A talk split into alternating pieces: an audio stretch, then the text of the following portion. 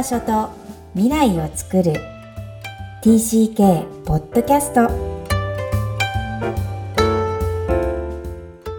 皆さん TCK ポッドキャストへようこそ。ナビゲーターのまいこです。みきこさんよろしくお願いします。大家好。Hi everyone 皆さんこんにちは。クロスのみきこです。本日はニューヨーク在住まいこさんとお届けする TCK ポッドキャスト今日のオープニングトークはと言いますと、もう本当に久しぶりなので、舞子さんの近況です。お願いします。はい。えっ、ー、とですね、ちょっとしばらく、あの、うんうん、まあ、お休みっていうかね、私の担当会がなかったんですけれども。本当にお帰りなさい。はい、ありがとうございます。はい、お待ちしてました。はい、はい、おま、ね、待ってくださっててありがとうございます。えっ、ー、と、まあ、その間、ちょっと、引っ越しをね、あの、市内になんですけど、アメリカの、まあ、自分の住んでる街でしたんですよね。で、まあ、近距離とはいえ、やっぱ結構大変で、うんうん、で特にこう予定してなかったので、そもそも。うん。うん、なんか普通に、そうそう、更新しようと思っていたら、ちょっとその更新ができないっていうことになって、うん、急遽その子供の学校が変わらないところでって言って、あの家を探したり、ね、の、梱包したり、いろいろしてたので、ちょっと大変でした。何、はい、何がこう、日本から来るとかね、それもか、うん、企業が、とか会社がおサンドしてくれるから、うん、なんかある意味こう、レールに乗るけど、こう自分での引っ越して何が一番大変でした、えー、何が一番大変だ？とにかく、まあ、一軒家にね、まあ、住んでたので、で、それが、まあ、同じも広さのところには住めないってなって、しかももう物件もほとんど基本ないんですよ、今。すごくその郊外に住みたいっていう人が多いので。だからもう限られた物件の中から、かつ、あの、そのもう今より、その前より狭い家に、アパートに引っ越すってことに結局なったので、まあなんとかそれでも見つかってよかったんですけど、だからもうめっちゃ物を捨てないといけなくて、まあもういずれにしても日本に帰るときはやらないといけなかったんだけども、まあ、それをまあ前倒しで、しかもこう時間のない中、やったっていう感じで。うん。だから物をとにかくもう選別して捨てるのと、うん。やっぱりあと、梱包をまあね、やってもらわないってことは、こう、なんか住みながら引っ越しするってやっぱ本当大変なんだなと思って。うん最後にお手伝いの人が来て、一緒にバーってこう自分もヘルプしながら、梱包でバーって入れていくのは楽だけど、なんか自分でやると、もうなんか今日も明日も料理はするし、なんかそう、で、子供はまだ普通に学校あるから、なんかそう送り迎えとか、そのぐちゃぐちゃの段ボールが積み上がって家の中で、生活はしないといけないし、なんかそれが、うん、やっぱり一番大変だったかな。うん。じゃあもう引っ越したら充実感満載じゃない 私はやった。でも、でもまあ、やったっていうのは、でもとりあえず、こう、全部こう段ボールを入れて、で、また二時も大変ですよね。そうそう、それが一番嫌だ。スペースがないから。そう。うん。でも出さないと。1個って実は、そう、すっごい入るじゃないですか。その一個の中に。うん、うんうん、それを一個ずつね、うん、なんとかしていくのが。なるほど。私もこれで10年、10年以上引っ越したことがないので、恐ろしいな、その話は聞いてた。うん。うんあだけど、いい機会でしたけどね。うん。これね、本当にもう日本のアパートだったらありえないっていうぐらい、その短期間で物をしてたから、こんな、もう、ゴミ袋いっぱい持ってってくれるのかなって思うぐらい、心配になるぐらい出したんですけど、うん、だからちょっとずつね、分けてね、それでも。うん、でも1回にものすごい量、もうなんか10個とかじゃないぐらい、毎回出して、でもなんかちゃんと持ってってくれない。あ、よかった。なるほど、お疲れ様でした。ね、時間があったら、ちゃんとそう、ドネーションしたいとか、なんかそうやって置いてたものとかも、もうなんかね、時間なくなっちゃったから全部捨てないといけなかったのがちょっとね、寂しいところもありましたけど、うん、なんか本とかね、お洋服とか。うん。うん。えー、じゃあ、本帰国の時にはぜひぜひ思い入れ選別をしていただくぐらいの、ね、余裕を作って、ねそうですね。うん。一段階できたから本当よかったと思って。うん。うん、実感がこもってます。広いね。そうそう。住んでるというのもやっぱり、ね、それはそれで、やっぱ限られたスペースの方が全部どこに何があるかってね、把握しやすいし、そういう良さはありますよね。うん、今聞いてるリスナーの皆さんには、こう、舞子さん何年目なの今、アメリカ？何年目？えっ、と、丸4年経って、うん、4 5年年目に、そう、この新学引っ越し期が。うん、そうそうそう。うんなるほど。じゃあ今これ海外でお聞きの皆さん、4年以上経ってる方は、ちょくちょく断捨離をしましょう。ということだけはお伝えしておきます。そうですね。うん。あのね、こんまりさんのオーディオブックをね、うん聞きながらね、やってた。もうなんか自分をこう勇気づけるために。大事です ね。お疲れ様でした。うん はい、ありがとうございます。はい。では、今日のメインテーマに入りたいと思います。今日のテーマは、移動だ。Think Destination。行き先に思いを馳せる。です。移動が決定した後、その場所を離れる前に取り組んだ方がいいポイント第4弾です。準備期の最終回でもあります。LAFT の進めとしての頭文字 T、Think Destination についてお話しします。えっ、と、やっぱり行き先についてもきちんと考えてみるっていうことですね。はい。えーこれは前回、えっ、と、ふみさんとお届けしている回で、えー最後のセッションみたいになります。えーつまり移動先が決まって、えーいろいろ、えー考えてきたけども、最後はやはり行き先にも思いを馳せてワクワクしようねということがテーマになります。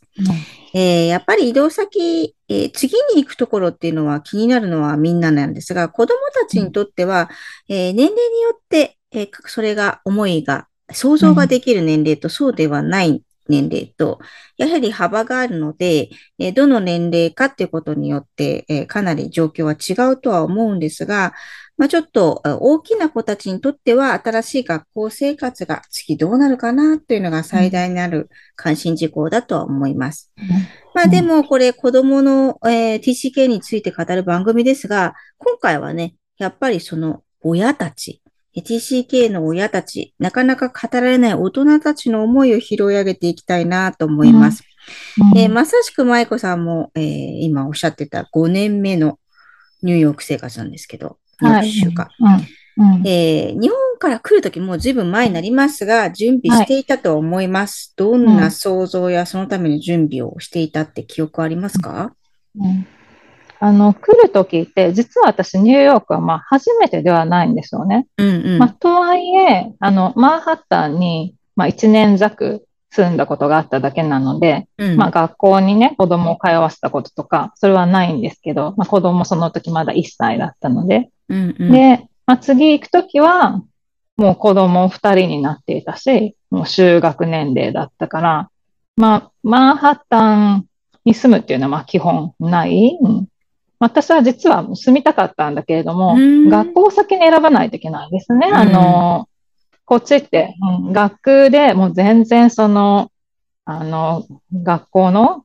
あの、教育レベルとか、そういうのが変わっちゃうので、で、特にマンハッタンだと、まあ、ストリート一本こっちになると全然また違う、こう、レベルとかいうことが起こるので、ここのが、に住んだからって、その一番行きたい学校に行けるとは必ずしも限らないんです。で、ちょっとそういいうリスクがあって、まあ、郊外だったらもうこのアドレスに住んだら、うんあなたはこの学校ですよって。ああ、そうなんだ。そこは決まってるので、うん。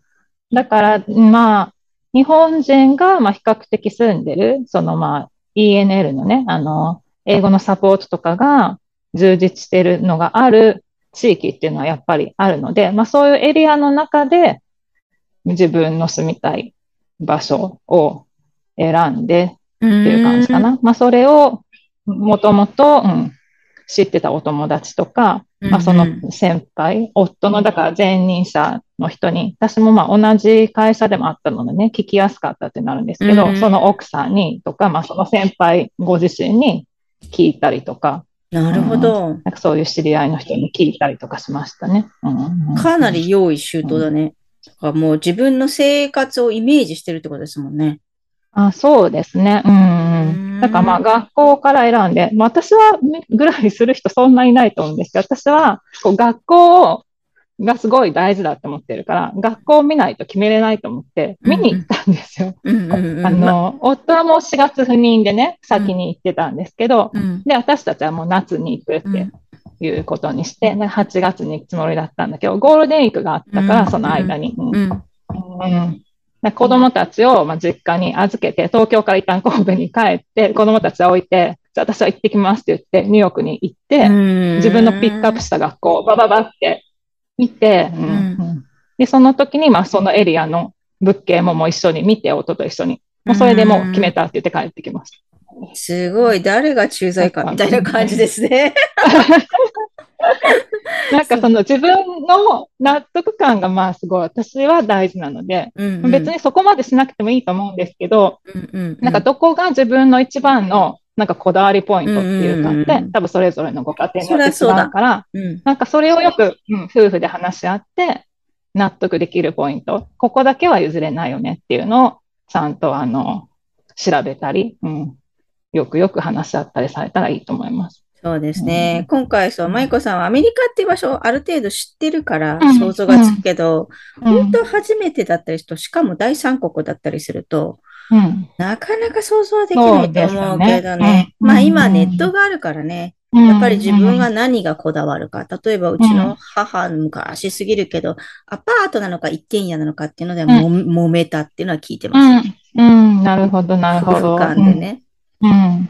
でもなんか、ありますようね。ん、そういうその住まいだけでなくってね、うん。あの、もうちょっと都心がいいのかそうじゃないのかとかね。すごいでも生活っていうところがあるので、なんとなくこう旅行と違うっていうのは分かっているんだけど、何が決め手なのかっていうのはそれぞれきやってみないことには分かんないのかもしれないですね。ね、でも本当そうですよね。うん。で、住んでみないとやっぱり本当にそこがどういうコミュニティかって調べて、なんね、分からない。うんある程度の情報出てきてもそうそうわかんないから、うん。もう最後はね、そこしょうがないとは思うんですけど、うん。うんえ、じゃあ実際ここがこだわりポイントってかなりこう自己分析に長けた人だから、うん舞子さん自己理解が分かっているけれどもうん、強いて言えばこれは誤算だったっていうのはありますか？強いて言えばこれは誤算だった。自分は考えてなかった大丈夫だと思ってたら、住んでみたらやっぱこれは、今後は自分は大事なポイントだなって、こう、プライオリティが上がったとかさ。うーん。まあね、私、こう住んでる場所のまあ悪口とかってあんまり言いたくないんだけども、やっぱりすっごい閉鎖的なコミュニティなんですよ。すっごいお金持ちでね。うん。で、でそういうところにやっぱりこう、まあ、もちろん、それですごく安全で、まあ、学校の教育とかもいいから、日本人がそうやってたくさんこう住むようになって、まあ、たくさんって言ってもそんな、ね、半分とかいるわけじゃないけれども、まあ、ある程度の数の住むようになって、でもまあ彼らとしたら、それはまあなんか歓迎してないわけですよね。なんかそういうところに、こう、ずかずか入っていくっていうか、まあそれってまあダメなんだなっていうか、うん。で、やっぱりお互い、こう、関係性もなんか作っていきにくいし、うんだからまあ次選ぶならなもう、もうちょっとやっぱオープンなコミュニティを選びたい。まあでもそこまでって分かんなかったからもうしょうがないけれども、うん。うん。うん。髪がとても本当の、こう、本当の姿を教えてもらってありがとうございます。それ難しいね。同じふみさんでも、ねねうんタイで言ってらっしゃいます。どうやって入っていくのかっていうのは、やっぱわかんないと。うん。うんうん。10年もね、住まれてるのに、やっぱりそれぞれのち、国で違うし、それぞれの国のまたその地域で違うんだなっていうのはうん思いますね。なるほど。わかりました。じゃあ、行き先の生活は実際に生活してみないとわからないことがほとんどだけども、うん。やっぱり、こう、基本は家庭なので、親がワクワクしている感覚があるっていうのは、まあ大事ですよね。うん、うん、そうですね。うん、うん。子供たちはそれを見ているので、うんえーそうじゃないとこう行く前っていうのは、うんえもちろん小さい時なんだけども、それでもその親の顔色を見ていますので、うん、あの、うん親の雰囲気が家庭の雰囲気になるのかなとは思います。うん。ね、そうですよね。うん。親がね、なんか不安がってたり、ね、行きたくないって言ってたら、ね、子供はかわいそうですよね。そういう時はね。うんうんうんでもまあ、親も、こう、悲しんだり、寂しがったり、なんかそういう姿を見せるのは全然いいと思うんですけど、なんかそれと同時に、こう、希望をね、持ってるところも、まあ、見せてあげたいというか、うん、そういうふうに思いますね。うんはい、うんありがとうございます。はい。はい。それでは本日のポイントをお願いします。移動が決まったらやっておきたいこと。その4、行き先に思いを馳せることです。現在の土地を離れて新しい生活に突入する時期。もちろん、ワクワクした期待感とそわそわした不安感が入り混じる時期です。しかし、やはり人生には一貫した流れの中での変化、えーつまり、えー自分がこうつながっているっていう感覚は欲しいものなんですね。えーなので、今まで持っていた趣味や可能なり、可能な限り継続できることも新しい生活に取り入れていけたらなと思います。えーまた、継続できるもの、新しい趣味、新しいことにチャレンジする転機にもなりますので、家族全員で何に取り組むかを話し合える時期でもあるので、ぜひぜひ取り組めることを考えてみてください。今日も TCK のいろんな気持ちにありがとう。この番組ではお悩みや質問を受け付けています。また、TCK をさらに知りたい方のために TCK オンライン基礎講座も開催しています。詳細は育ちネット多文化で検索してホームページからアクセスしてください。さらに、ポッドキャストを確実にお届けするために、購読ボタンを押して登録をお願いします。みきこさん、ありがとうございました。ありがとうございました。バイバイ。